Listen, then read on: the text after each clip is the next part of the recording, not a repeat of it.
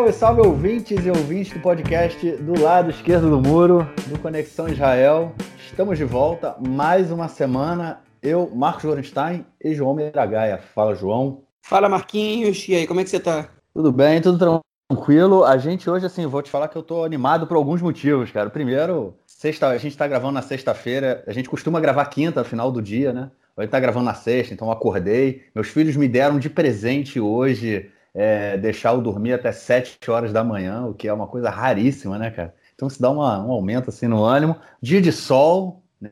apesar do frio, tá 13 graus aqui, mas muita coisa aconteceu essa semana, né, cara? Uma semana em que, enfim, não só muita coisa aconteceu, mas movimentações interessantes na política, na questão do corona, novidade, e é, uma, é, um, é um episódio que eu tô feliz que a gente está gravando de manhã porque o ânimo é diferente, mas também é um episódio que, na minha opinião, trouxe novos ares aí em vários sentidos. E a gente está gravando na sexta-feira, como eu falei, 25 de dezembro, então Feliz Natal para os nossos ouvintes que comemoram o Natal. E é isso. Eu, a gente, na hora, fez uma divisão aqui de blocos, então a gente tentou dar nomes também aos blocos. Enfim, não, tem um nome, mas uma palavra-chave. Então a gente vai começar com Corona que a gente pode dizer que se resume em começou e fechou. Bom, é isso. A gente vai falar desse bloco então do Corona, em que a gente, em duas palavras-chave, pode meio que resumir, que são as palavras é, começou e fechou. Por que isso? Porque a gente começou a vacinação em Israel na, no, no último sábado, né, depois do Shabat. O Benjamin Netanyahu, nosso primeiro-ministro, ele foi o primeiro cidadão israelense a tomar a vacina da Pfizer. Foi, um, foi transmitido ao vivo na televisão, né? todo mundo viu, vacinaram. O médico que o vacinou é, não estava usando luva e colocou a mão na agulha é, enquanto ele estava vacinando, que gerou muita polêmica pelas redes sociais. É, mas, enfim, depois, logo depois o ministro da Saúde, Yuli Edelstein, também tomou a vacina dele. É, a gente está hoje, na, na, na, na sexta-feira, gravando, né? Com enfim, a gente com 4 mil novos casos diários, eu estou com um dado aqui do, do Ministério da Saúde, é, a gente teve quase 4 mil casos ontem, enfim, é um, é um número muito alto. É, a gente, se por um lado, hoje o país, né, uma semana depois do início da vacinação, a gente já tem quase é, 200 mil pessoas vacinadas, por outro lado, a gente tem quase 4 mil novos doentes todo dia. Então, o que o governo decidiu? Decidiu fazer um novo lockdown. Na, no, na próxima segunda-feira ou no domingo, às 5 da tarde, entra em vigor o terceiro lockdown para a população israelense. Independente de onde você viver, independente do número de pessoas contaminadas diariamente é, no seu, na sua região, no seu, na sua cidade, no seu moshav, no seu kibbutz, está tudo fechado. Os colégios inicialmente iam funcionar até uma hora da tarde, é, todo o sistema educacional, houve muita polêmica e o governo voltou atrás porque é, todo mundo reclamou, é, mas tudo fecha novamente. Os shoppings fecham, o comércio de rua fecha, o transporte público vai ficar em 50%, os cinemas e casas de show já não estavam abertos mesmo, então vão continuar fechados. É, e a gente não pode mais sair de casa, não vai poder sair de casa a mais de um quilômetro. É, enfim, voltamos aí a viver como estávamos vivendo em setembro, no meio da vacinação e eu não sei mais o que falar, João. Eu não sei mais o que falar, cara. É isso. Fica ah, tu agora. Pois é, vamos colocar, vamos colocar as coisas no seu contexto. A gente não terminou o último lockdown, né? Pois é. Restaurante aberto, né? Algum, é, algum café aberto. A gente não se etapa. É, o, o país ele, ele ainda estava discutindo, o governo estava discutindo nos últimos, é, nas últimas semanas a possibilidade de novas aberturas. Os shoppings, por exemplo, eles reabriram tem duas semanas. Então a gente ainda estava no, no, no, último lockdown que começou em setembro, né? A gente não saiu. Os restaurantes, por exemplo, não abrem desde setembro. É, o shopping ficou desde setembro fechado, reabriu há duas semanas, vai fechar de novo agora. É, antes da gente terminar o último lockdown, a gente começou o terceiro, né? O Israel foi o primeiro país do mundo a fazer o segundo lockdown e vai ser o, e vai ser o primeiro país do mundo a fazer o terceiro também. Você não foi o primeiro a fazer o primeiro lockdown, porque obviamente que o primeiro foi a China, é, porque lá o vírus ele se disseminou mais rápido, né? Enfim, pra, quase com absoluta certeza o vírus começou lá, né? é, ainda que exista uma, alguma discussão no mundo acadêmico sobre isso, e, mas, enfim, a, grande maioria das probabilidades é que começou lá, e foi, de fato, o primeiro país que sofreu com, a, com uma epidemia desse vírus, que no momento ainda não era pandemia, enfim, mas já foi, não foi o primeiro a fazer lockdown, foi um dos primeiros, certamente, no, no meio de março, o país aqui já estava entrando em lockdown, é, e foi o primeiro país a fazer o segundo e o terceiro, né? É, isso diz várias coisas né, sobre, o, sobre o controle do vírus aqui em Israel. Né? Isso diz que, diz, primeiro, que o lockdown funciona. Quem acredita que o lockdown não funciona, ele funciona. Nas duas vezes que Israel tomou essa medida, o, a, a, disseminação do vírus ela diminuiu drasticamente. Okay? É, então, é uma política que ela tem efeito, e não à toa o governo está lançando mão dela pela terceira vez. Okay? É, mas também é uma política que é muito radical, que é uma política muito intensa, vamos dizer assim, é, que ela afeta o país de diversas maneiras, né? ela afeta a economia do país, ela afeta é, é, o psicológico das pessoas, ela afeta, é, enfim, a movimentação de uma maneira geral, as liberdades, tudo isso. E é uma medida que o governo, não, não, a princípio, não gosta de tomar, que, é, que ela não é muito popular, na ela não é nada popular, né? ela no máximo consegue convencer as pessoas de que não tem outra alternativa. E o que a gente também pode chegar, a conclusão que a gente pode chegar desse terceiro lockdown é que o espaço entre lockdowns do governo ele não é bem gerido. Isso é óbvio. Isso é muito claro. Se você faz o lockdown para você diminuir a contaminação, né, você espera que você tenha um planejamento para a reabertura do país, para você conseguir controlar o vírus e tudo mais. É, e se você entra num lockdown é, sem nem ter terminado o anterior, é, ou digamos em outras palavras, dois meses depois que você começou a afrouxar o lockdown anterior, é sinal de que você não. que alguma coisa deu errada nessa, nessa passagem de um para o outro. Né? E isso que deu errado, enfim, a gente pode. A gente pode agora tentar ver no, no micro o que, que foi que deu. O que, que foi que a gente pode dizer que deu errado ou não. Eu acho que esse segundo lockdown, o que ele já deu errado é que ele liberou o país com mais de mil casos por dia. Né? Porque a gente estava aqui, não se lembra, a gente chegou a ter 9 mil casos num dia. Então a gente conseguiu em 3, 4, 4 semanas de lockdown diminuir para 1.000, 1.200 casos por dia. E aí, quando chegou a 1.200 casos por dia, o país ele reabriu. E o governo achou que estava bem. Só que se você está fechando o país para você reabrir com mais de mil casos por dia, é muito fácil você perder o controle num país como Israel, que tem uma população de pouco mais de 9 milhões de pessoas. Mil casos por dia é muita gente sendo contaminada. É certo que nas semanas, duas semanas seguintes, ainda chegou a baixar para 400 casos por dia, porque os efeitos do, da contaminação a gente vê só 10, entre 10 dias e duas semanas depois. Né? É, as pessoas que estão sendo contaminadas, elas só aparecem uns dias depois, que os sintomas demoram a aparecer. É, mas o governo apostou muito alto, né, para a gente ter uma noção. No, no, primeiro lockdown, o governo ele reabriu o país com mais ou menos é, 40 casos por dia, né, é, que é um número é, bastante inferior. E o governo fechou com 722 casos no dia. Ou seja, o governo fechou no primeiro lockdown com menos casos por dia do que ele reabriu no segundo. E aí a gente chegou em dois meses a 4 mil, é, o Marquinhos disse agora 3.900. É, enfim, os meios de comunicação mostram números diferenciados. O Arex hoje mostrou 4.480 de anteontem para ontem. Enfim, foi o que eu escutei também ontem é, no, no, no, no, rádio, né? na verdade, na transmissão do programa de televisão do Canal 13 pela rádio Galei de Sahal, né? que é, enfim, eles também falaram em 4.500 casos. É, enfim, se não são 4.500 agora, vão ser daqui a duas semanas, com certeza, porque hoje o país está tá normal, e mesmo que a gente entre no fechamento, no lockdown, no domingo, às 5 da tarde, nas próximas duas semanas, o que a gente deve ver é um aumento nos casos, que são resultado do que foram essas semanas agora. Então, é, é o governo, mais uma vez, lança a mão desse artifício, dessa medida, é, porque ele foi incompetente em controlar o vírus é, durante esse tempo. Incompetente não só em liberar o país quando a contaminação estava muito alta, como também em não fazer o controle, em não ter medidas rígidas é, com determinados setores da população, onde o vírus se, se, dissemina muito mais rapidamente. Né? E isso é, isso é, cl é claramente um sinal de fracasso do governo. É, mas a gente também tem outra razão para entender que esse lockdown, outras razões, né? Algumas delas já caem por terra rapidamente, mas tem outras razões para entender que esse lockdown, ele. Por que, que ele foi lançado agora, né? É, enfim, a gente, como o Marquinhos falou, Israel começou a vacinar sua população, se não me engano, hoje, sexta-feira, dia 25 de dezembro, é, já tem mais de 120 mil pessoas vacinadas, é, ou 160 mil, já não sei, o país já, tava com, já tem estrutura para vacinar mais de 40 mil pessoas, eles querem chegar, a, a, previsão é chegar a 60 mil vacinações por dia. Né? É, esse fechamento, esse lockdown, é, ele, é, a, a, previsão dele é de pelo menos duas semanas, com possibilidade de extensão até quatro semanas. Com certeza vai ser quatro semanas, a gente já sabe disso, porque em duas semanas você não vê os números baixarem. Então a gente já sabe que ele vai ser mais que isso.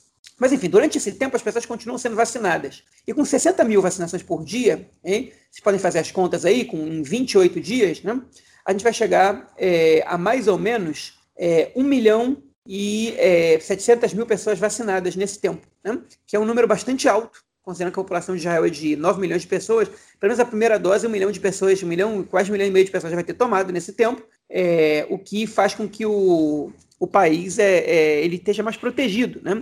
E qual é a previsão do governo? A previsão é que até março, é, o, até março, a previsão é que, que você tenha vacinado 4 milhões de pessoas, né, com 8 milhões de doses, que 4 milhões de pessoas já tenham recebido as duas doses da vacina.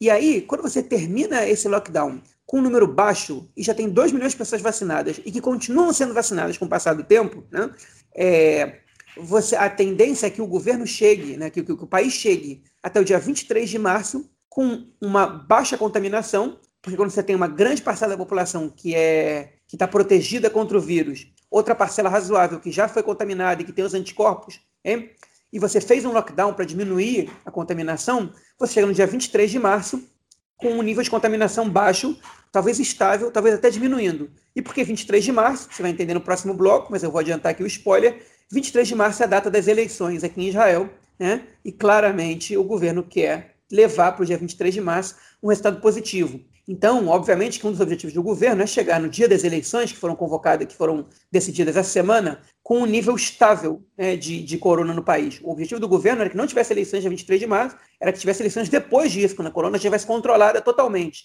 23 de março ainda é um pouco uma incógnita, mas a tendência com o lockdown e com a vacinação em massa é que o país ele esteja com nível, com nível de contaminação bastante mais baixo do que ele está agora, talvez mais baixo do que a grande maioria dos países do mundo, né? porque Israel tende a ser um dos primeiros países a vacinar toda a sua população, ou a grande maioria da sua população, né? E, enfim, e isso é, isso é, vai ser apresentado, obviamente, como um sucesso do governo no controle à pandemia, né, ao coronavírus, é, pelo menos a nível interno.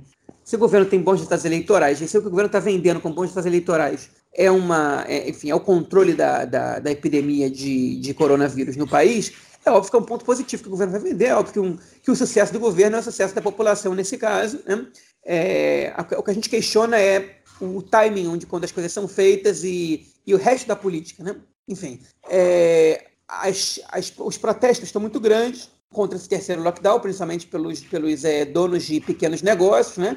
que estão indo pela terceira vez, vão fechar suas portas, alguns sem nem ter aberto pela segunda vez, né? É, enfim, estão reclamando bastante do, do, dos efeitos que isso pode ter nas suas finanças. O Ministério da, das Finanças não apresentou um plano de socorro para esse terceiro lockdown, pode ser que apresente durante, que vai ser o, é o comum, né? Lamentavelmente é o comum desses dois lockdowns. Mas, enfim, é, essa é a situação que a gente passa. Alguns também sugeriram que o Netanyahu ele, que ele, ele lançou mão desse lockdown agora em, em janeiro, porque é a data é, na qual vai começar o seu julgamento presencial, ao qual ele tem que comparecer três vezes por semana.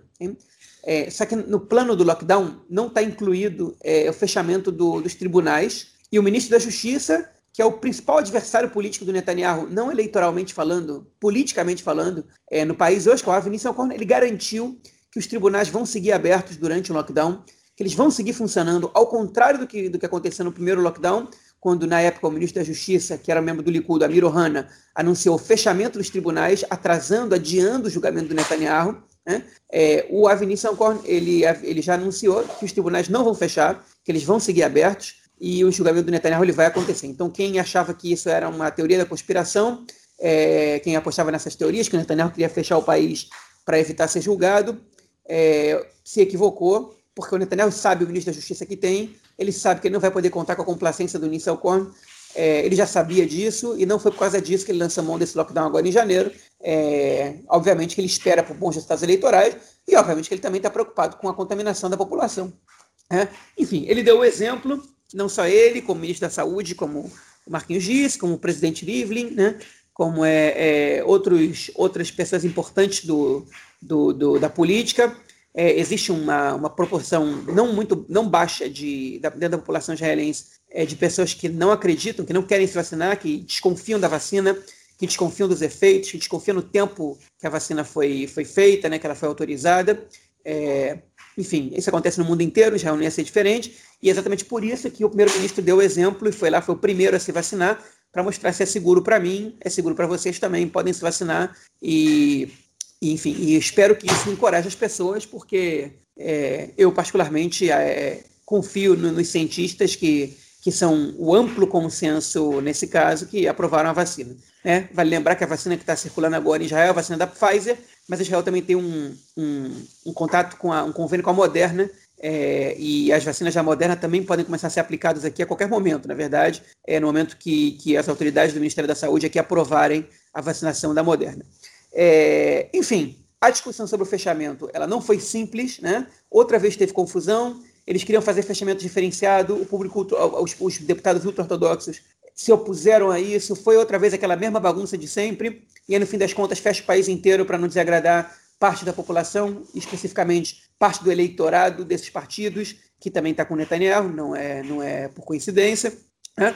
Teve uma confusão também em relação à, à educação, né? porque na Europa os últimos lockdowns permitiram que, que o sistema educacional ficasse aberto. É, as pesquisas aqui apontam que a contaminação nos institutos de ensino é muito baixa, né? é, ao contrário do que, do que se pensava antes, ao contrário, inclusive, do que a gente comunicou aqui em edições anteriores do podcast, obviamente que a gente não, não cometeu erro sozinho, a gente replicou as informações que a gente recebia do próprio Ministério da Saúde, e pelo jeito a contaminação nos institutos de ensino é muito baixa, que fez com que o governo é, é, decidisse manter aberto os jardins de infância, a educação até os 9 anos, é, e a educação também do ensino médio, é, que é feita por rotação, é, mas aconteceu uma. Mas, enfim, é, essa não foi uma adesão tomada facilmente. Primeiro eles decidiram que iam fechar, depois decidiram que iam abrir só até uma da tarde, o jardim de infância, né, com a desculpa absurda de que se as crianças só têm aula até uma da tarde, os pais não, não vão para a rua e não fazem coisas que são proibidas, ou seja, é, você faz as crianças saírem mais cedo da escola, né, impede as pessoas de trabalharem só para que uma minoria não descumpra as regras, né? É, o que é uma decisão absurda. Por sorte, o governo voltou atrás, depois de consultas aos profissionais do Ministério da Saúde e do Ministério da Educação, e os jardins de infância vão ficar abertos até, até as horas da tarde. E por último, para encerrar minha fala aqui, é importante a gente dizer que já tem cinco casos da mutação do coronavírus aqui em Israel, já monitorados, né? quatro deles da mutação do Reino Unido e um da mutação da África do Sul, para quem não sabe, existem duas mutações já do coronavírus. A, a da África do Sul a gente não tem muita, muita informação ainda sobre ela, a da, da, do Reino Unido, né? especialmente da Inglaterra, né? porque a Escócia, a própria Escócia fechou as fronteiras com a Inglaterra. É, é uma mutação que é mais contagiosa que o coronavírus é original, né? que chegou primeiro. É, não é mais grave, né? e a tendência é que a vacina ela dê conta dessa mutação também. Mas é uma mutação é, que, que ela é mais contagiosa e que o, um dos motivos do fechamento é também evitar que essa mutação se espalhe, já que, enfim, ela tem mais potencial de, de estrago, né? É, nesse caso, uma vez que ela contamina mais pessoas, né? É, o país está alerta em relação a isso. É, vamos ver se dá tempo de evitar que essa mutação se dissemine por aqui também.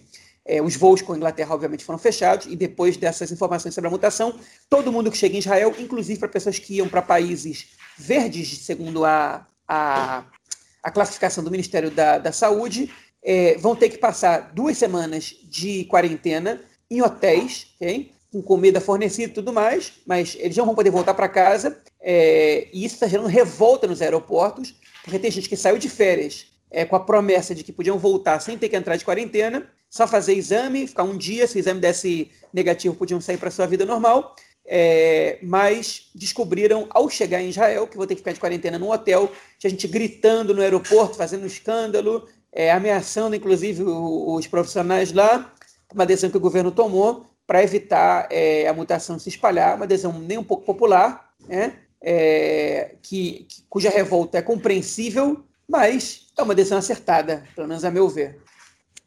Que semana, né, cara, em relação também ao corona, assim, muita coisa aconteceu mesmo. É, cara, eu tenho vários comentários, assim, que coisas que a gente coment, que eu comentei pelo menos, né, e, e, me fizeram e me chamam a atenção hoje. É, a gente está entrando aí nesse terceiro lockdown, como você comentou também, é, no país inteiro, né, para evitar que é, alguns setores eles é, É, enfim, vamos dizer, fiquem chateados, né? Se sintam discriminados. Mas hoje a gente tem mais uma vez o maior número, né? O maior coeficiente de. proporcional, proporcionalmente, né, o maior número de novos doentes. Eles vêm ainda do, do setor é, ultra-ortodoxo e do setor árabe do país, né? O que é, também aconteceu em outros momentos da, da pandemia. É, e duas semanas depois de Hanukkah, quando a gente foi exatamente quando o governo decidiu por não fazer fechamento noturno, né? E também por reabrir os shoppings. Eu, eu me lembro que no episódio de duas semanas, eu pelo menos, eu achei estranha essa decisão de, de não fechar, porque o Ministério da Saúde disse que não tinha nenhuma, nenhuma, é, enfim, nenhuma influência, né? Não mudaria nada. Mas depois, justamente desse não fechar a noite, e a noite a gente sabe que é quando, durante a, a festa de Hanukkah, né? Quando as pessoas acendem as velas e há uma pequena celebração né, a gente vê duas semanas depois exatamente um número muito alto, a gente entrando no terceiro lockdown, e não só isso, um número muito alto também é, no setor ultra-ortodoxo da sociedade, ou seja, o setor em que mais a, as festas da, da, é, religiosas né, é, é, um setor em que, em que, a participação ela é quase de 100%. Né, todo mundo vai à festa, participa, enfim. Eu acho que naquele momento é, é, o, o, apesar né, dos especialistas em saúde terem dito que não era o momento de. Não, não, não tinha nenhuma necessidade de fazer um, um, fechamento, eu, na minha opinião, acho que isso pode ter gerado hoje, os, parte, né? Pode ter colaborado bastante para os números que a gente vê hoje, e obviamente a abertura do, dos shoppings né, e, da, e das lojas, que se por um lado os donos né, de lojas precisavam vender e estão com estoque de inverno, né, tudo encalhado, sem venda nenhuma, porque estão fechados desde setembro, né? Então, é, tudo encalhado, sem vender, é, eles precisavam disso. Por outro lado, também, mais uma vez, aí chegamos aos números que, que a gente chegou. Vamos ver, vamos ver onde isso vai dar. Eu acho que tem, tem muita, muita. De, eu, de uma certa forma, eu no início, o, eu, o que eu sentia do governo é que eles tinham jogado, tipo, ó, a gente tem a vacina, então dá para liberar um pouquinho e vamos tentar ver onde a gente vai, vacinando e, e, e, e reabrindo. Só que muito rápido, acho que viu que não dá e por isso a gente também vai para mais um fechamento. E eu acho que é como você falou, tem a questão política, né? Tem a questão de fazer antes das eleições a, a que, que, antes das eleições pelo menos tenha um controle maior da, da, da, pandemia, que o país já esteja voltando aí respirando de forma é, diferenciada, né? Porque sem sombra de dúvida vai ser um trunfo, um, é um trunfo que vai ser utilizado, né? Pelo pelo pelo BIB. E uma outra coisa também, né? As viagens a Dubai, né? Tem o que a gente está falando, você falou que o pessoal do. Enfim, muita gente reclamando do terceiro lockdown e o pessoal reclamando aí que voltando da, do exterior. É, e, mas o que eu vi de gente né, na televisão essa semana reclamando, falando: ah, o governo abriu, vai todo mundo para Dubai, não sei o quê, não sei o quê, e volta doente, e por que, que não fechou? Enfim, o pessoal já culpando aí a ida do, do, do, dos israelenses a Dubai pelo aumento da, da, da, do número de contagiados semanalmente. Muita confusão, né? Muita confusão e eu acho que a indefinição e todo esse zigue-zague que a gente vê toda semana leva aí a um, a um caos, né? Que ninguém sabe o que, em que, no que acreditar, no que, em quem acreditar, né? Não no que, em quem acreditar. Na vacina as pessoas têm que acreditar, né? não tem jeito. É, mas é, é em quem acreditar, né? Porque é uma bagunça muito grande. É isso, cara. Tem algo mais a acrescentar ou vamos para o nosso próximo bloco? Vamos nessa. Bom, então vamos lá para os nossos próximos blocos, né? Eu vou explicar porque a gente vai fazer dois blocos diferentes, mas o, me... o bloco com o mesmo assunto, a política israelense essa semana.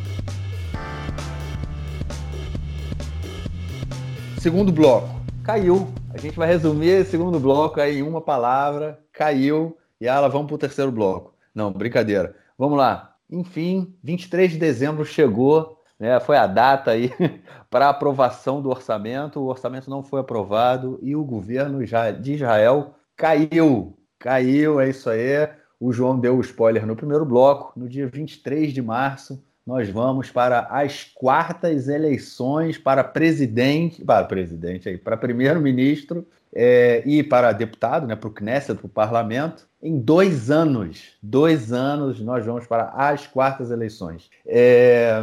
Enfim, vamos lá, vamos, vamos, fazer com calma, né? A gente veio comentando disso é, lá no início, tem muitos episódios já, né?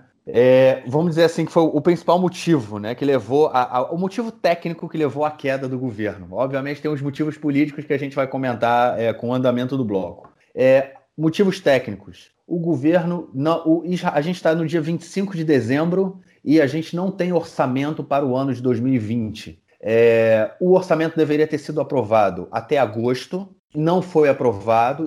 E, e é, é, por que, que não foi aprovado? Porque tem um acordo, dentro de um acordo de coalizão entre o Likud e o Kahol eles, eles disseram que o, o, orçamento seria aprovado bianualmente, ou seja, eles esse ano aprovariam o orçamento para 2020 e 2021.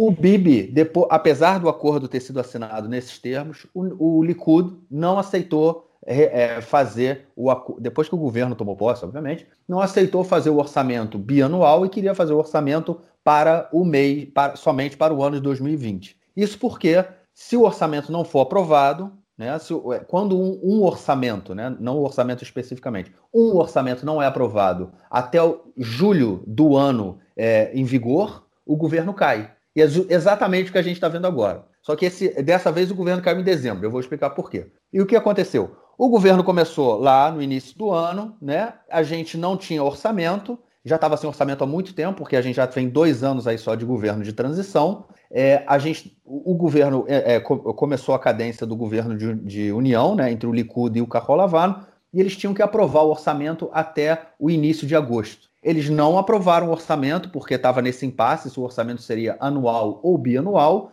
e então eles aprovaram a prorrogação da aprovação do orçamento para o dia 23 de dezembro. Essa seria a data final. Se o governo não aprovasse um orçamento no dia 23 de dezembro, o governo cairia e o parlamento seria desfeito. Bom, tecnicamente foi isso que aconteceu. O governo caiu, parlamento se desfez. Vamos aí para próximas eleições no, no, no final do, do, de março, né? Daqui a dois meses aí. É, três meses, né? Janeiro, fevereiro, março. Isso. É, lembrando também, né, que an anteriormente tinha tido aquela, a, aquela a lei aprovada, né, de é, não, não desconfiança do governo, né? Ou seja, que já tinha feito o governo cair, mas isso poderia ter sido voltado atrás. Durante toda a semana a gente teve é, a gente teve aí movimentações né, entre o Likud e o Carol para tentar evitar as eleições.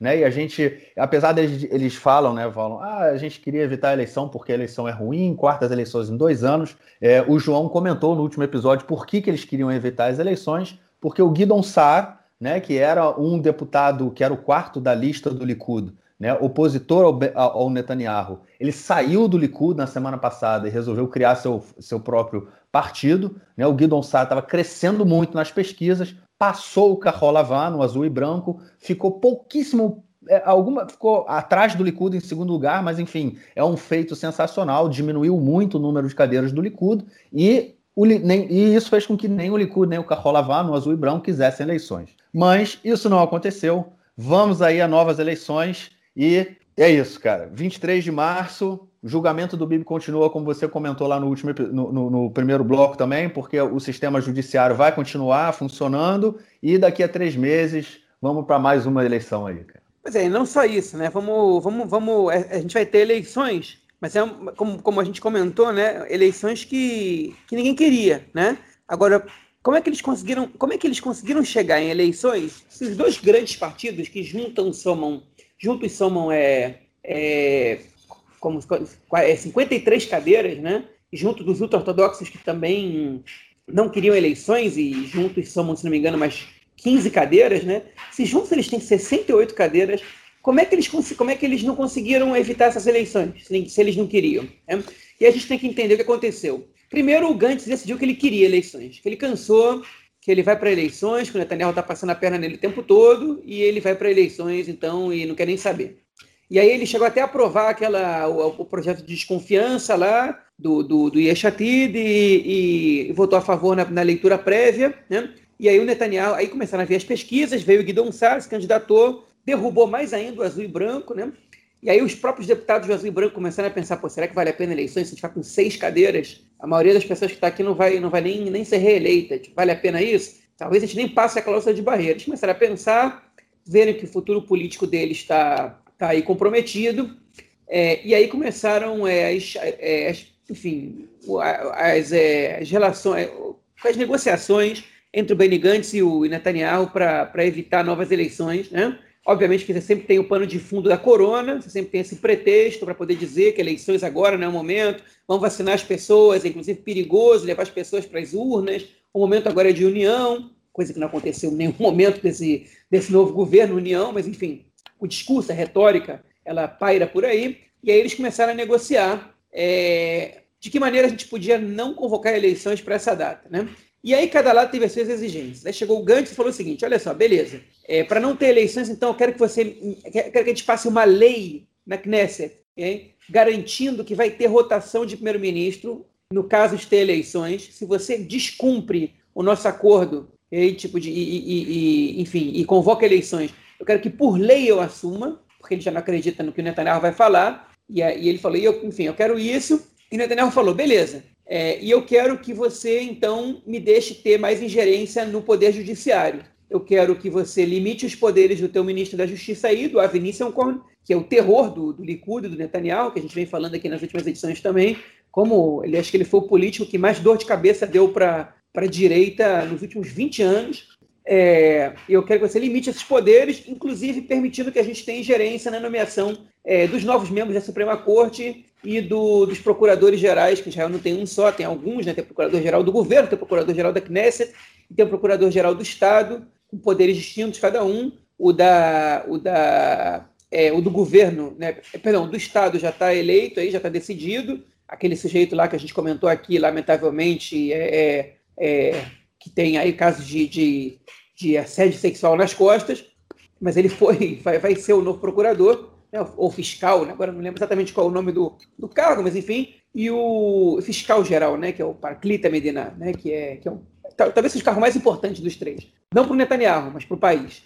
É, e os outros dois ainda estão aí para ser escolhidos. E, eu, então, e aí o Netanyahu ele queria mais ingerência nisso. O Gantz falou: beleza, eu faço isso.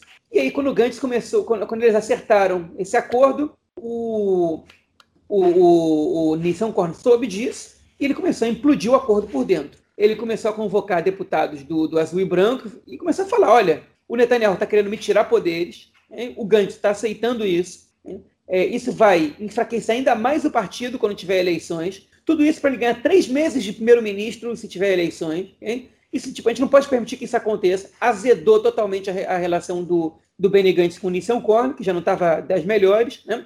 Nissan Korn está tá dando uma aula de política para o Gantz, como você, como você faz política de verdade. O Gantz com todo respeito, ele não é político e também não quis ser, não quis aprender. Foi muito, enfim, só aprendeu depois do momento, perdeu o timing de tomar as decisões é, acertadas e, e, o Nissan, ao contrário do Nissan, e o Nissan movimentou internamente o partido, o Gantz ficou com medo de ser derrubado pelo próprio partido e no estouro do cronômetro ele recomendou, ele avisou o Netanyahu, ó, não vou apoiar esse acordo, né? Obviamente o acordo consistia também numa emenda à lei básica da Knesset que dizia que caso o orçamento não fosse aprovado, isso não acarretaria em eleições imediatas, né? O que é nocivo para a democracia também, né? O meio que eles conseguiram, que eles arranjaram para passar por cima, para poder garantir que não tivesse eleições, era mudar uma lei básica, né? Tipo, uma lei básica que é importante, que é a lei de você, enfim, você tem um mínimo de confiança no orçamento que o governo está fazendo. A própria Knesset, o próprio governo, que a maioria não aprovar o orçamento, e alguma coisa está muito errada aí, né? É, enfim, o Gantz foi começar a ser derrubado, anunciou o Netanyahu é, minutos antes que, que o azul e branco não ia participar dessa votação. A votação ela foi derrotada na Knesset, não houve emenda na, na lei na lei da é, é, na, lei, na lei básica da Knesset nessa nesse capítulo que diz respeito ao orçamento. É, enfim, essa lei foi derrubada. O Likud saiu acusando o azul e branco de, de, é, de trair o, o, acordo que eles tinham feito né, e de convocar eleições desnecessárias o Azul e Branco manteve a acusação Likud de não cumprir com a sua palavra. Né? É, enfim, e a gente está indo agora para eleições. É importante dizer, nisso aí, as conclusões que a gente chega é que o estrago que o Donsar fez, que, que, que lançando esse novo partido dele, a Nova Esperança, tem que Vakadachá, ele foi imensurável no Azul e Branco e no próprio Likud. Vale lembrar que o Likud também teve dois deputados que votaram contra a emenda nessa lei, né, e que depois se somaram ao partido do Guidon Sar. E agora é, é, os dois partidos eles estão recolhendo aí os cacos para ver como é que eles vão para as eleições. O Likud, né, com bastante força ainda, ainda que enfraquecido, é, e o azul e branco é, recolhendo cacos e, e, vendo se vão conseguir passar a cláusula de barreira. Benny Gantz e Nissan como a gente comentou, muito dificilmente vão concorrer em conjunto. O Agabe Eskenazi está calado tem duas semanas, né, ministro do exterior, não fala nada, ninguém sabe dele, ninguém sabe se ele vai continuar na política, se ele vai mudar de partido, se ele vai seguir no mesmo partido, ninguém sabe nada dele. É, enfim, o que a gente sabe é que esses três que votaram contra o, o, o a proposta do Benny Gantz vão é, provavelmente vão aí é, aparecer em outros partidos ou vão desistir da, da política, dificilmente vai ter clima para eles continuarem no azul e branco. E a gente vai ter que ver se vai ter, vai ter azul e branco ainda, se vai ter Benny Gantz, se ele vai ser um personagem relevante nas próximas eleições ou não, uma vez que tem pesquisa que já mostra ele com quatro cadeiras, que é ali o mínimo, né? Ele está aí é, dançando em cima da cláusula de barreira, né? E ele não tem muita coisa nova para mostrar, o Benny Gantz. Essa, essa é a grande questão. Ele não tem muita coisa nova para apresentar, ele não tem mais muitos personagens para incorporar no partido dele, que não é um partido atraente. E se a tendência dele é ir caindo tanto assim, é, eu acho que ele tem chance até de desistir de concorrer é, antes das próximas eleições. Mas a gente vai falar de eleições é, no próximo bloco. O que a gente está falando agora é da crise que vai levar a gente a eleições. Enfim, orçamento não foi aprovado, não temos orçamento para 2020 nem para 2021. O orçamento de 2021 vai ter que ser aprovado no ano que vem, provavelmente vai ser no meio do ano, depende do governo que a gente tiver. Não vamos ter orçamento em 2020, como a gente não teve orçamento em 2019. Vários setores vão sofrer com isso, né? é, porque a, a passagem de, de, verba de um lugar para o outro ela depende de emendas é, e, de, e de processos dentro da Comissão de Finanças, é, com os partidos rachados, sem governo isso é difícil que, que, que algumas coisas importantes aconteçam. O, partido também, o, o país está num déficit gigantesco por causa toda a crise econômica, resultado também, entre outras coisas, mas principalmente da crise da corona. Né? É, e nessa situação, em plena crise econômica, com crise de saúde pública também, e com uma crise de confiança do eleitorado no governo, né? isso é impressionante, a gente caminha para as quartas eleições do país no espaço de dois anos, ou seja, a média da gente nos últimos dois anos é de uma eleição a cada seis meses, né? Lembrando que, até é, é mais ou menos isso, lembrando que as, as primeiras eleições desse ciclo foram, é, se não me engano, em 7 de abril, foi no início de abril de 2019. E no dia 23 de março de 2021, a gente vai ter a quarta eleição nesse tempo, um governo que não durou nem 12 meses. Cara, eu tava, você estava falando esse, esse, dessa data agora, me veio à cabeça um negócio que eu pensei ontem à noite para falar no podcast e tinha esquecido completamente. O último governo funcional de Israel, e aí eu estou falando funcional, foi o governo que tinha o Lieberman, tinha o Bennett, que aí depois o Lieberman saiu, deixou o governo ali no, né, no, no 61, se eu não me engano, e depois o Bennett saiu, o governo caiu. Foi no dia 26 de dezembro, cara, se eu não me engano, de 2018. E agora esse governo caiu no dia 23 de dezembro quase dali completando dois anos depois. Mas eu acho que isso é, é, é uma pergunta. Você acha que isso mostra a, o, uma, uma democracia forte ou uma democracia fraca? Fraca. Essa... Não tem, não tem como, né, cara? Acho que eu, já vi, eu já vi gente falando que é democracia forte, porque no final das contas a gente tem eleições o tempo todo. Mas eu acho que isso mostra que a gente tem um, tem um problema muito sério aí no, no sistema político israelense. E, bom, Vamos, vamos parar por aqui, vamos comentar isso. Bom, comenta aí sobre a democracia, mas sobre o sistema político israelense a gente pode comentar de repente no próximo bloco, que é mais, mais, é, mais, é, mais do tema. Vai. Democracia forte também é, é também é também pressupõe governabilidade, também pressupõe um poder executivo é, funcional. Exato. estabilidade, né? Claro. É, e... Instituições fortes, né, cara? Funcionando. Exatamente. O que a gente tem em Israel nos últimos dois anos é, um, é uma desconfiança geral em relação à própria democracia do país, né? É, enfim, um sujeito que se mantém no, que tenta se manter no poder a qualquer custo, é, que, que, tá, que, tá, que é réu de, em três acusações de corrupção, né? que tem medo de uma comissão é, é, é para que possa levar ele a ser réu numa quarta, numa quarta é, acusação de corrupção. Enfim, e uma briga política que, que, que representa o, é, a continuidade dele no poder ou a saída dele no poder, quando você já não debate quase proposta política, quando você não debate mais é, projeto para o país. Né? Isso é uma democracia muito enfraquecida.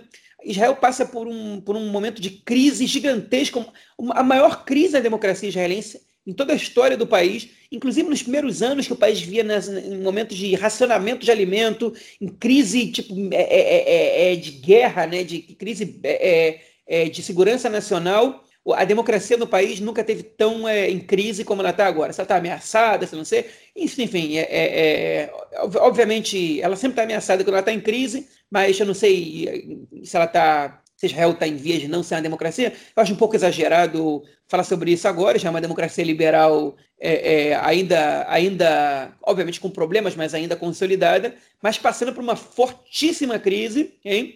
É, e que claramente, e aí, obviamente que isso é minha opinião, né, só vai é, é, começar a ser resolvida, se é que vai, quando o Netanyahu sair de cena. Enquanto o Netanyahu estiver nesse jogo político, né, é, a crise ela não acaba, porque não existe confiança nele como primeiro-ministro. Né? A, a, legitimidade dele é questionada e as suas ações, okay, elas são é, tomadas okay, em função da, da, da sua sobrevivência, não política, dessa sobrevivência civil, né? Para que ele não vá preso, né? Para que ele, é então é, é para que ele não seja ser preso. E quando a gente tem um primeiro-ministro que age em favor próprio, né, para não ser preso, para dificultar de qualquer maneira é, o seu encarceramento, é óbvio que a democracia está em forte crise, hein? e ele conseguiu converter, ele conseguiu levar essa crise para todos os setores da política. Ele conseguiu transformar os inimigos dele em traidores, ele conseguiu, enfim, ele já fazia isso no nome da própria governabilidade. Agora ele acentuou essa, essa, essas posições, okay? é, porque a questão dele agora é de sobrevivência dele e da sua própria família, já que as coisas de corrupção tocam também sua mulher e um pouquinho menos seu, seu filho. Então, é, enfim, é uma, é uma crise geral e que enquanto ele não sair, essa crise só tende a aumentar. E mesmo quando ele sair, as cicatrizes dela, elas vão demorar para serem curadas e eu acho que tem muita gente aí disposta a ficar metendo o dedo na ferida o máximo possível e dificultar essas cicatrizes fecharem. E isso é o que é mais perigoso. Eu acho que a, esse, essa questão da democracia, né? A gente tem um governo que não. Um, um poder que não funcionou né, durante esse período todo, que está sem funcionar pelo menos há dois anos. Né? Tirando a questão do, do que você comentou agora no final do Netanyahu ter transformado o governo, né, ser, de ter colocado o governo a serviço dos seus interesses é, dos sistemas na questão do, do que ele está sendo julgado, né? É, mas a gente tem um governo que não funciona há dois anos, né? Passando por governo de transição, por a, de, a gente teve três governos de transição, dois governos de transição, e depois teve esse governo que não funcionou, né? Desde o seu primeiro dia. É, e é engraçado ver toda vez que o Netanyahu vai na televisão, ele dá, ele tem feito é, pronunciamentos duas vezes por semana, né? E ele vai na televisão, ele começa o pronunciamento dele ou falando da, de, dos acordos de normalização assinado com um dos países, né, árabes, ou, ou falou do Emirados Árabes, ou do Bahrein, ou de ou do Marrocos. Ele sempre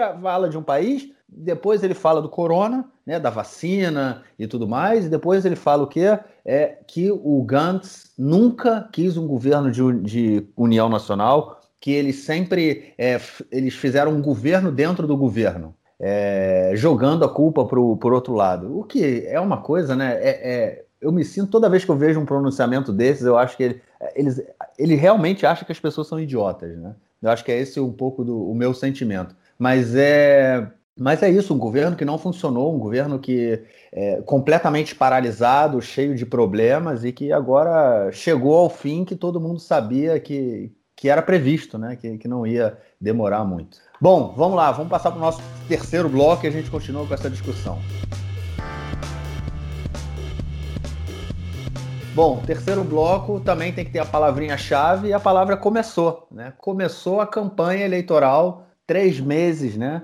é, para as eleições, dia 23 de março, já falamos, e movimentações de tudo que é lado, né?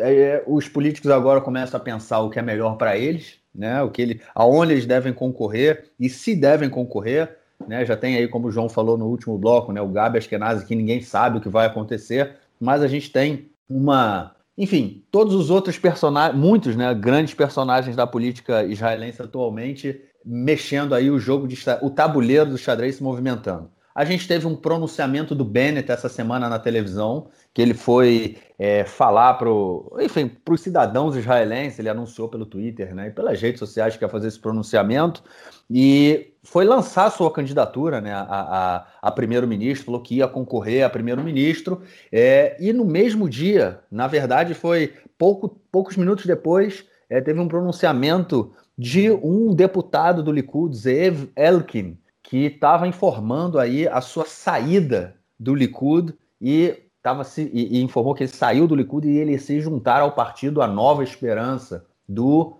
também ex-parlamentar do Likud, Guidon Sar. Essa saída aí do Elkin foi uma saída movimentadíssima. É, eu, pelo menos, aprendi muito sobre o Elkin essa semana. Não, não sabia, não conhecia muito o personagem, aprendi bastante. A gente já vai comentar sobre isso. Teve também a saída do Ofer Scheller, é, que é um parlamentar do partido, era, né? Do partido Yeshatid, do, do Yair Lapid. Ele, a gente comentou disso no episódio há, há uns meses, ele tentou é, forçar o, o, o, partido a fazer primárias, porque ele pretendia concorrer né, à liderança do partido, só que o Yesh, Yeshatid né, é o partido do Yair Lapid, né, o Yesh Lapid. Então, é, não, não, não foi muito bem recebido, né? Ele criou uma certa, um certo problema com o líder né, e dono do partido, e agora, nesse, nesse período agora eleitoral, ele resolveu sair do partido e criar, né, saiu do, do Yeshatid e criou o seu novo partido.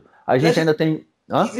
Ele comentou na entrevista que ele deu pro, pro, é, no podcast do Aretz para o Lior Kodner que ele não fala com o Yair Lapid desde que ele anunciou que queria concorrer às primárias, eles pararam de se falar e que o Yair Lapid criou um outro grupo de WhatsApp paralelo com os outros deputados do partido, no qual ele não foi incluído, okay? e o grupo no qual ele participa está morto.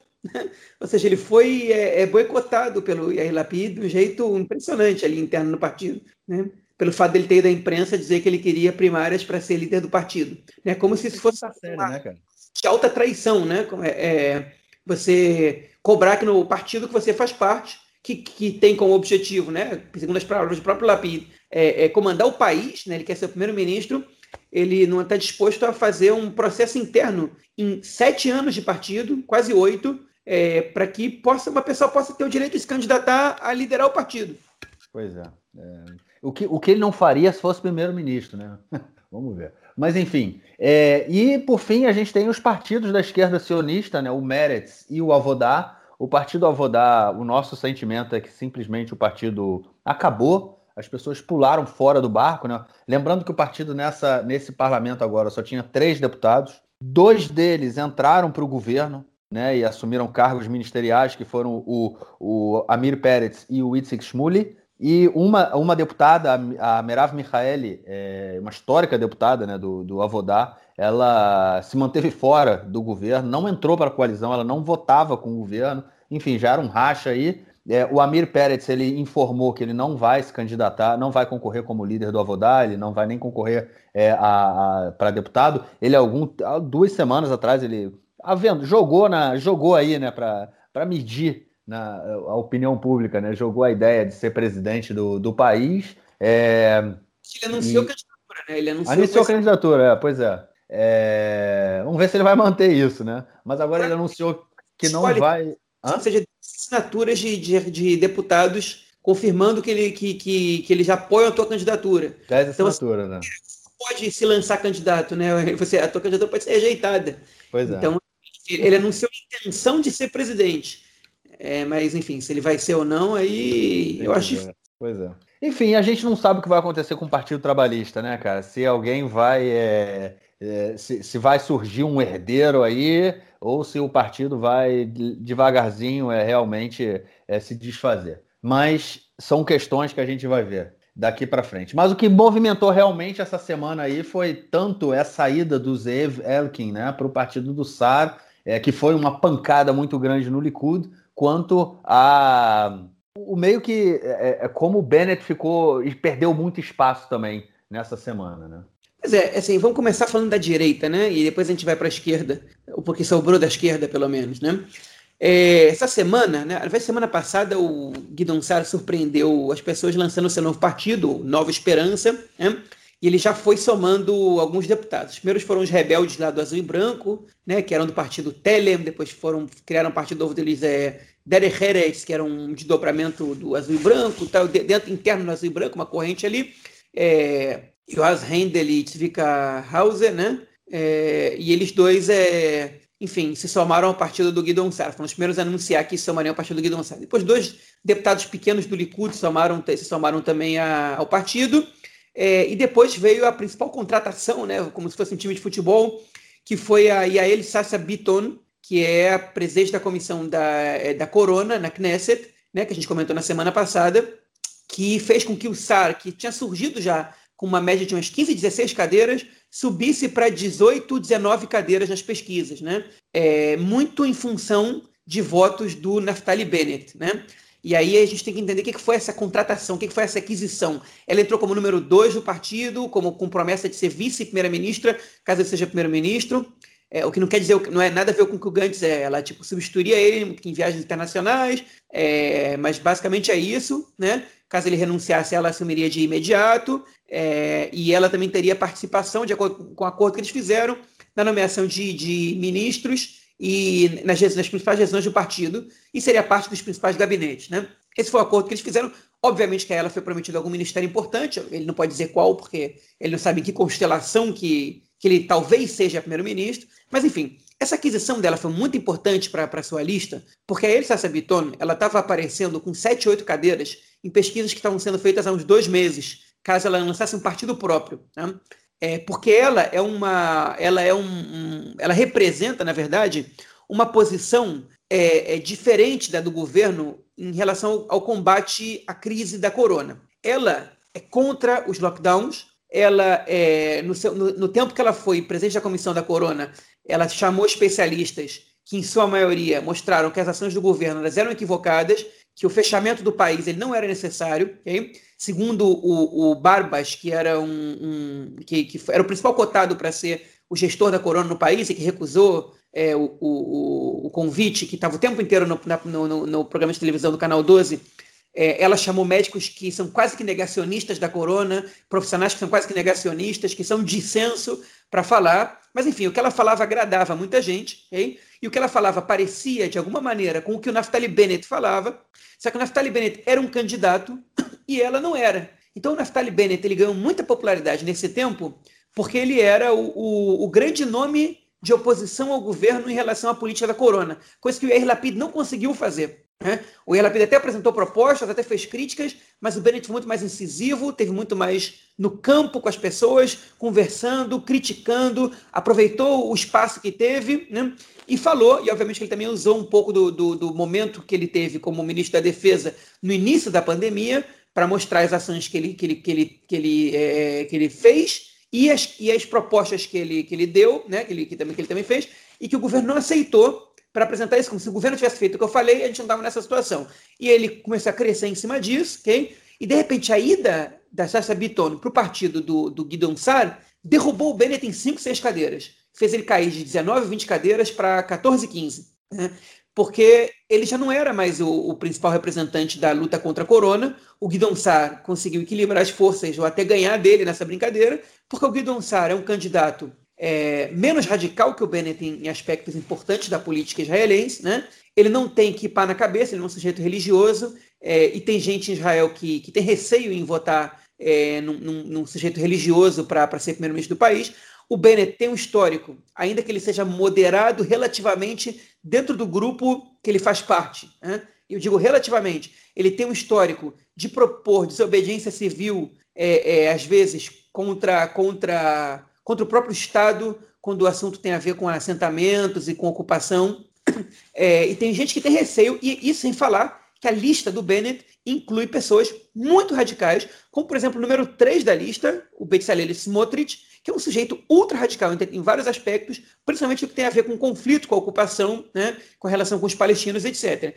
Então, o Bennett ele tem um teto de vidro bastante grande, que ele estava conseguindo camuflar com essa, com essa posição dele em relação à corona, e o Guidon Sar conseguiu desarmar o Bennett sem fazer nenhuma crítica ao Bennett, simplesmente trazendo para o partido dele uma, uma, uma pessoa que é icônica também, que, que é um ícone nessa, nessa é, crítica ao, ao, governo em relação ao combate à corona, né? é, é, e que é uma política com, com, popularidade. Então isso já tinha sido um golpe muito forte que ele, que ele aplicou no Bennett. E essa semana ele, ele aplicou um golpe agora, um segundo golpe no Bennett, né? É, e um golpe no Likud. Ele deu uma rasteira nos dois, né?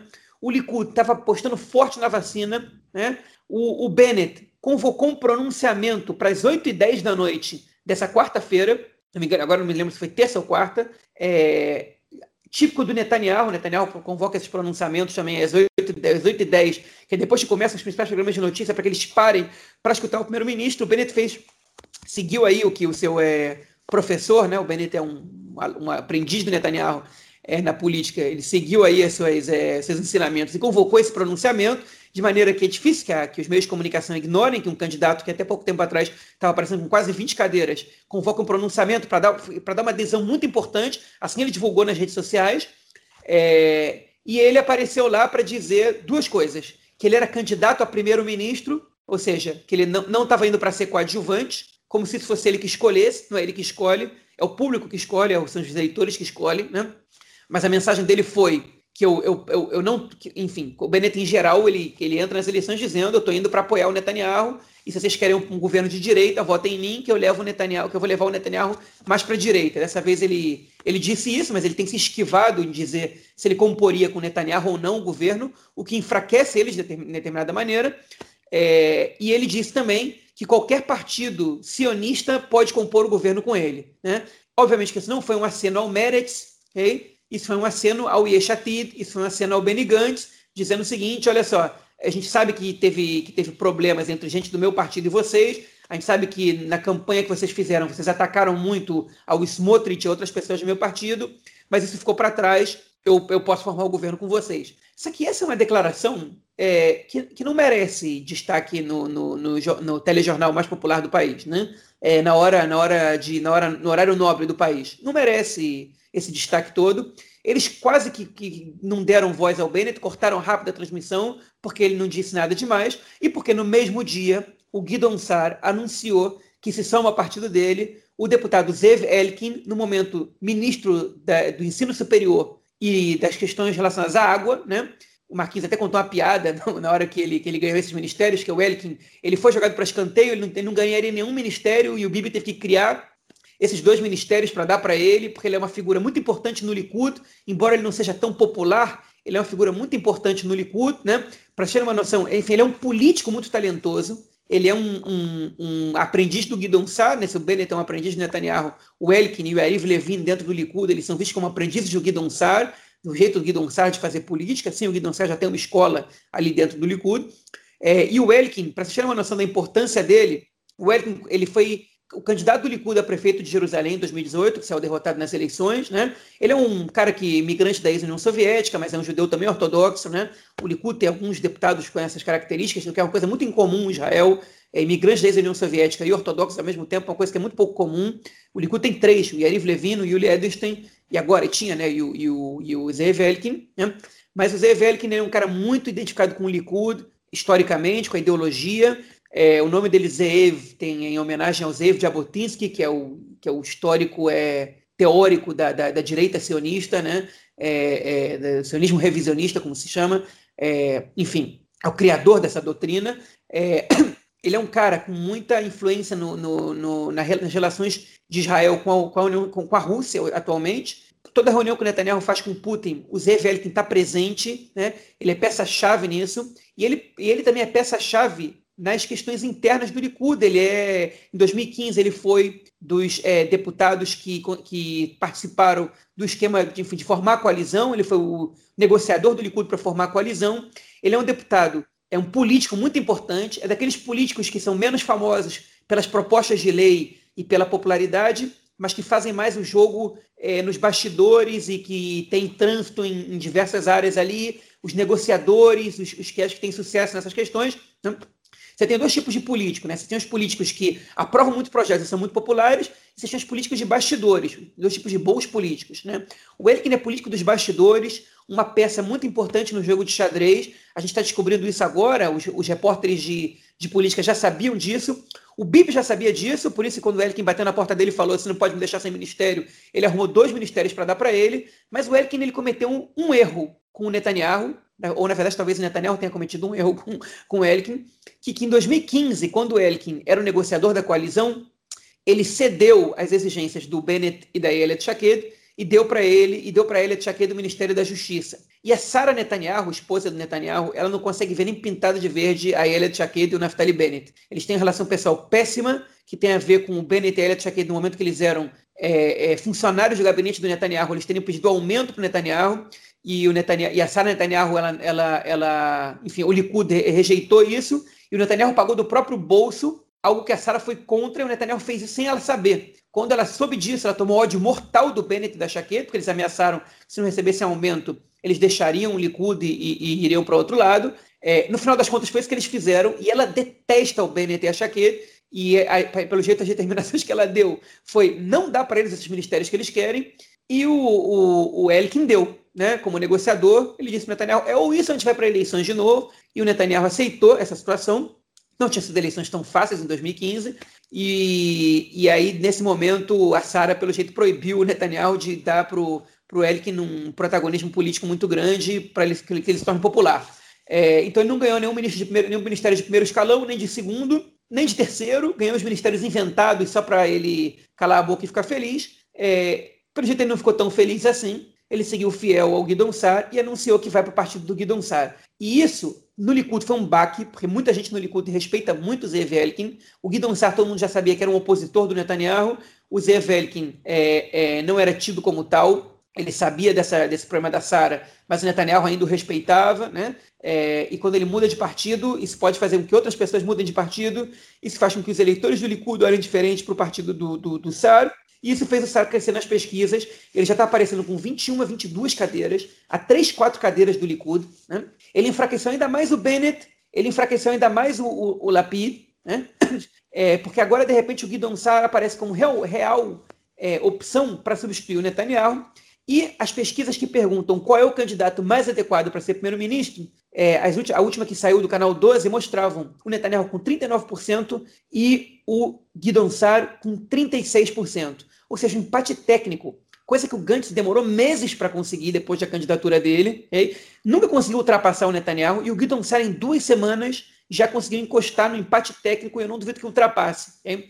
E o que está acontecendo agora é que parte dos, dos eleitores da direita eles foram. Pro, enfim, o Guidon Sá já tinha conseguido absorver grande parte dos eleitores de centro e até de esquerda, os eleitores desesperados para tirar o Netanyahu do, do, do poder.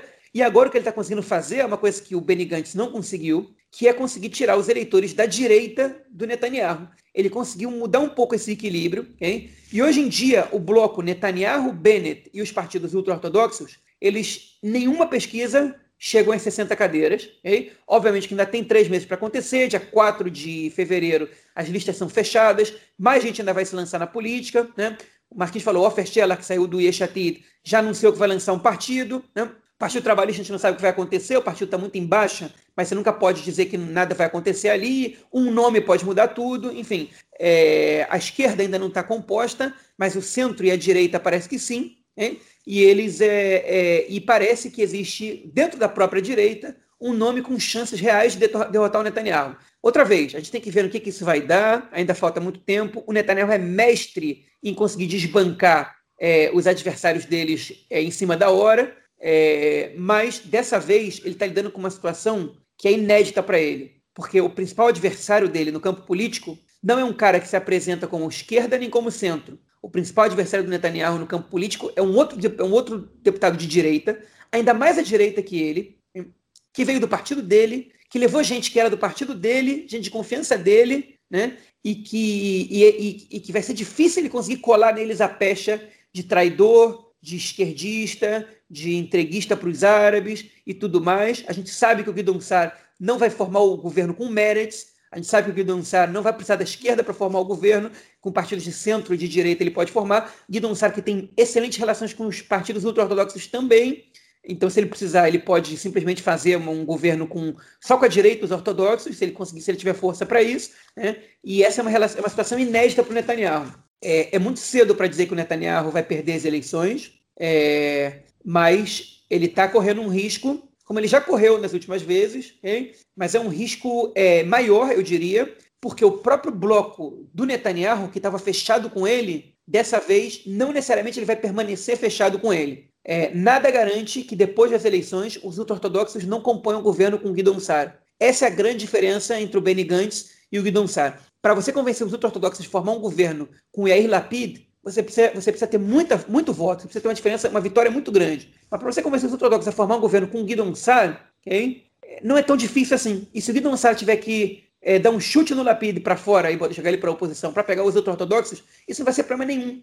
Não vai ser problema nenhum. Então, é, é a gente está aí realmente visualizando uma situação na qual o Netanyahu pode deixar de ser primeiro-ministro, okay? e o Netanyahu chegou a dizer interlocutores, segundo algumas fontes é, que disseram ao Rain Levinson, que é jornalista do Aretz e, do, e do, da Rádio Khan, que é que eu conheço o Guidon Sar, eu sei que ele não vai formar o governo comigo. Né? E, ou seja, ele, ele sabe que, que realmente, se a situação ficar em impasse, eles vão ter que brigar pelos mesmos aliados. E, e, aí quem tiver mais chance de formar o governo vai formar. E a gente sabe que a rejeição do Netanyahu é, é maior do que a do Guidon Sar, ainda que o Guidon Sar seja mais de direita que o Netanyahu. Olha só que engraçado. A chance de, do pessoal de centro apoiar um governo chefiado pelo Guidon Sar é maior do que um governo chefiado pelo Netanyahu. Muito maior, eu diria. Então, é, essa é a situação que a gente enfrenta hoje. Isso para falar só da direita, né? Enfim, vou deixar o Marquinhos falar um pouquinho para depois a gente poder falar um pouco sobre a esquerda também. É, eu acho que você colocou muito bem, é, enfim, toda a questão, mas essa, isso que você, a saída do Guidon Sar do Likud, né? Ela já foi um baque muito grande. Se bem que olha só que interessante, né? no episódio passado é, é, você comentou sobre que não estava quando o Bibi, né, e o, e o, o Gantz viram que o, o SAR estava subindo muito nas pesquisas e eles começaram a pensar, de repente, em não fazer eleições, né, a gente comentou que é, é, talvez o SAR tivesse se precipitado né, em sair do Likud, o que realmente foi. Ele poderia, se as eleições não. É, se o Gantz e o, e, o Bibi tivessem chegado a um acordo, a gente não teria eleições agora e o. Tanto o, o SAR né, quanto a, a Chacha Biton estariam em problemas aí sérios, né? Mas enfim, deu sorte. É, é, como Maquiavel diz, né, precisa de virtude e fortuna para ser um político, né, para ser um príncipe. E o Guidon Sara ele deu sorte e aproveitou a, a, a, a, jogada aí. E justamente por ser um cara do Likud, né, e é, ele causou um problema sério. O Likud tentou a, a, discussão de que você é um esquerdista, ele, ela cola menos com Guidon Sar e ainda mais agora saindo aí o, o Zeev Elkin também do, do, do Likud, né? É, é, tipo realmente, ó, o partido, setores do partido estão de saco cheio de você. Né? E essa é a movimentação, é isso que é, é uma coisa muito interessante. Eu ouvi dizer que há outros deputados é, que, que, que podem vir aí também nessa, nessa leva na, nas próximas semanas. Eu não sei se, se isso vai acontecer, é, mas enfim, vamos aguardar e ver. O que realmente faz toda a diferença, como você muito bem colocou, é o fato de ser um, um deputado do Likud que tira voto do Likud. Esse é o ponto central, né? Que, que é o que é o que pode mudar o panorama político, porque se a gente fizer a avaliação das últimas três eleições, né, o, o quadro né, eleitoral é, com quantas cadeiras ficou cada bloco, a gente sempre chegava às mesmas conclusões, nada mudava. Quer dizer, teve uma mudança. Em um determinado momento, o, o, o Gantz era maior, o outro Bibi era maior, mas é, o impasse continuava. Ninguém conseguia formar um governo. Agora, né, que o Bibi tende a perder votos, o Likud tende a, tende a perder votos para o Partido Novo aí do Guidon Sar, essa, essa mudança pode acontecer. É, é, isso, é isso. Vai, vamos comentar então aí da esquerda sionista, que a gente não sabe nem se vai, vai participar das próximas eleições, né? ou como vai participar das próximas eleições, e depois a gente continua. Vai lá.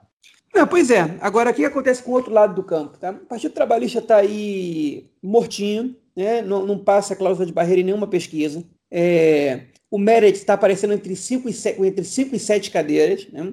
É, e o Offersteller agora anuncia que vai, que vai formar um partido novo. Né? Interessante que é, os, esses dois políticos é, meio termo que, que tem alguma popularidade agora que estão que, que, transitaram, que é ele, Sacha Bitton e o Offersteller, são os dois presidentes da comissão da Corona, os dois últimos. Né? O Offersteller foi até, até maio, se não me engano, e a Sacha Bitton assumiu em maio. O trabalho dos dois foi muito diferente. O Offersteller fez um trabalho é, é naquele momento mais de entender como é que o vírus funciona, no início do trabalho. Ele apoiou as medidas de, de, de fechamento, de lockdown, no seu primeiro momento.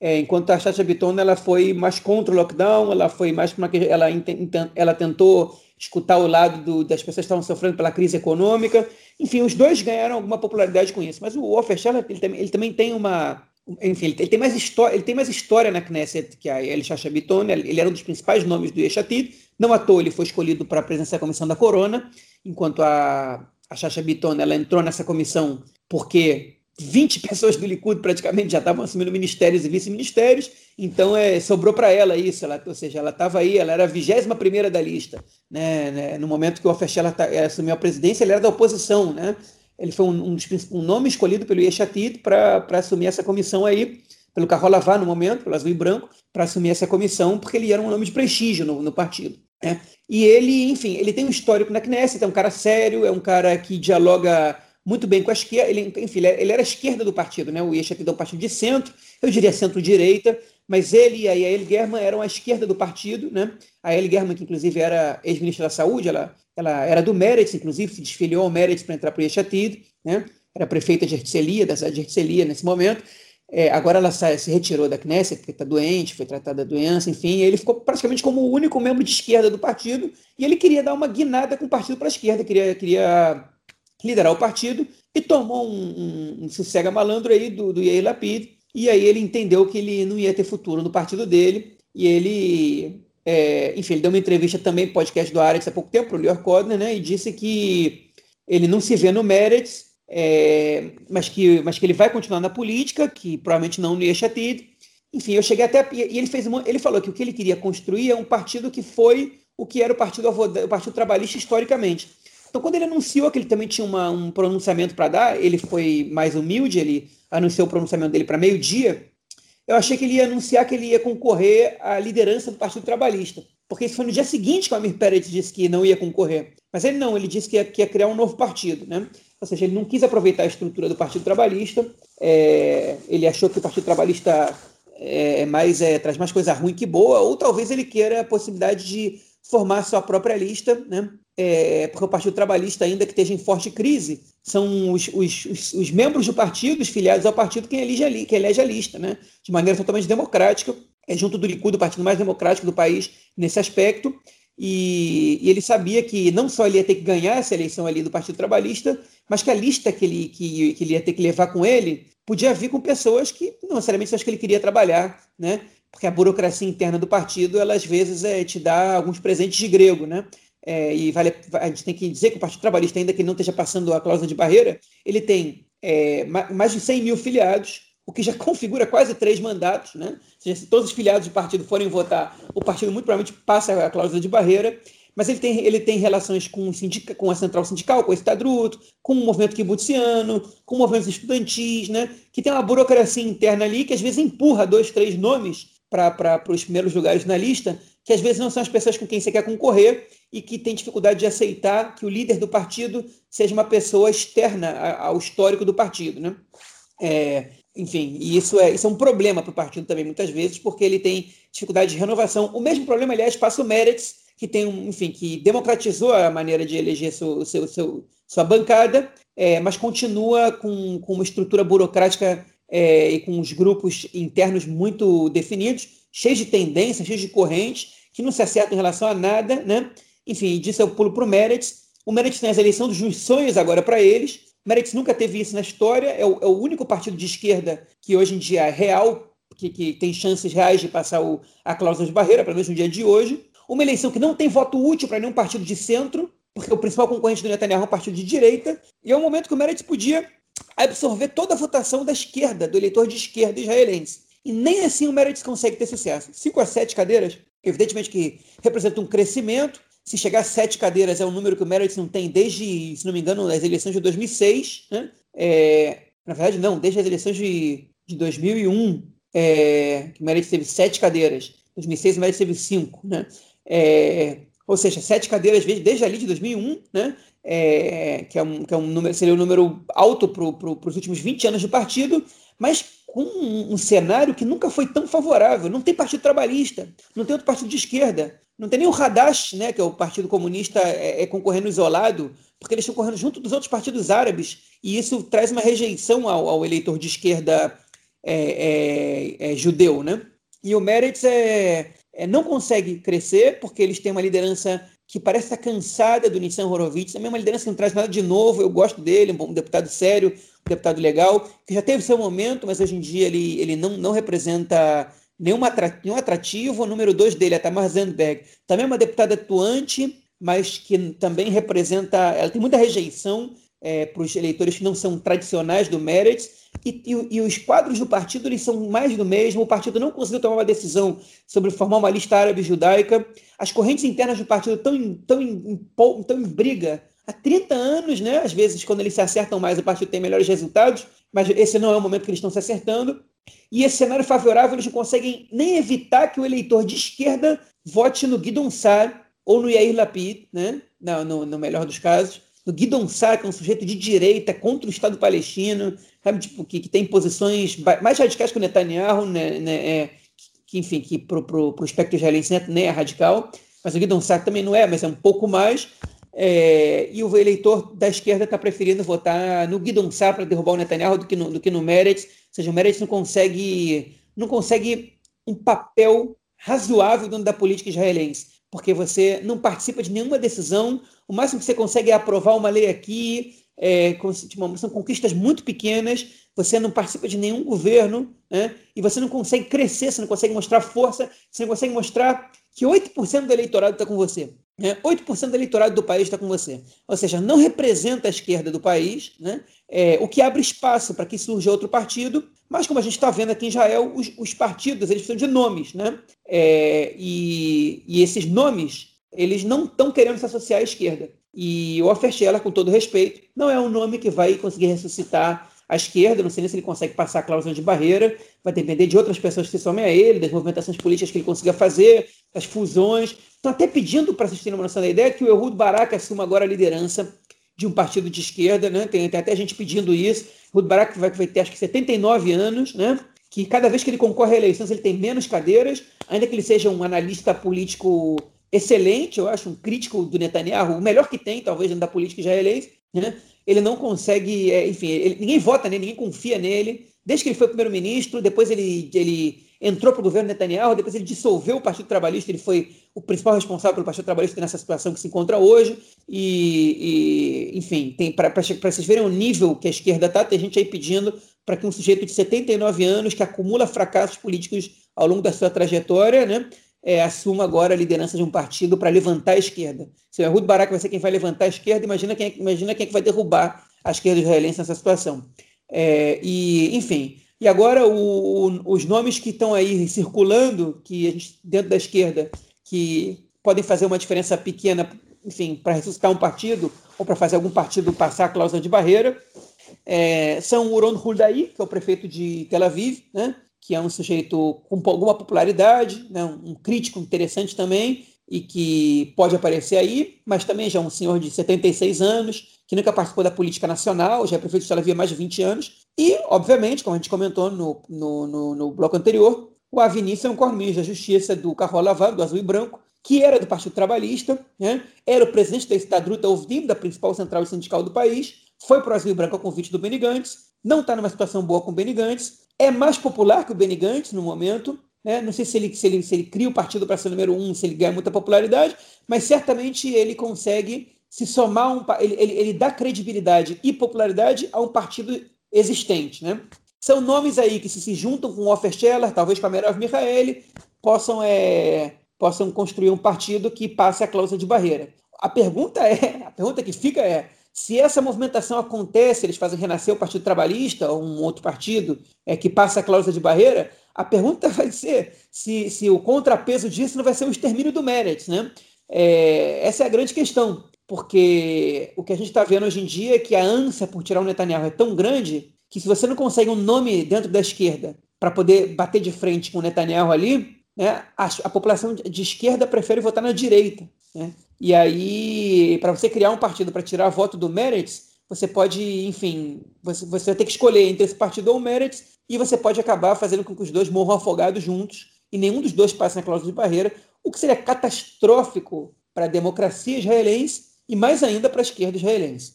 Pois é, sem sombra de dúvida, as próximas eleições, essa a quarta rodada de eleições vai ser a, a rodada mais interessante. A gente não sabe o que vai ser, mas vai ser a mais interessante, sem sombra de dúvida, vai. É isso. Vamos então passar para o nosso próximo bloco para ouvir o comentário do camarada Nelson Burri. Manda aí, Nelson. Meu caro Góres, tem amigos do Conexão Israel do lado esquerdo do muro. Mandar um abraço ao João, que encheu o bucho na ceia de Natal. Grande João, comeu Chester com fios de ovos, tâmaras, romã, o João realmente fez uma festa muito bonita na cidade de Kvarsapa. O Apolo Jerusalém no basquete venceu o Igokeia da Sérvia 84 a 68. Alguns dias antes, dois dias antes, esse jogo foi no, na noite de Natal.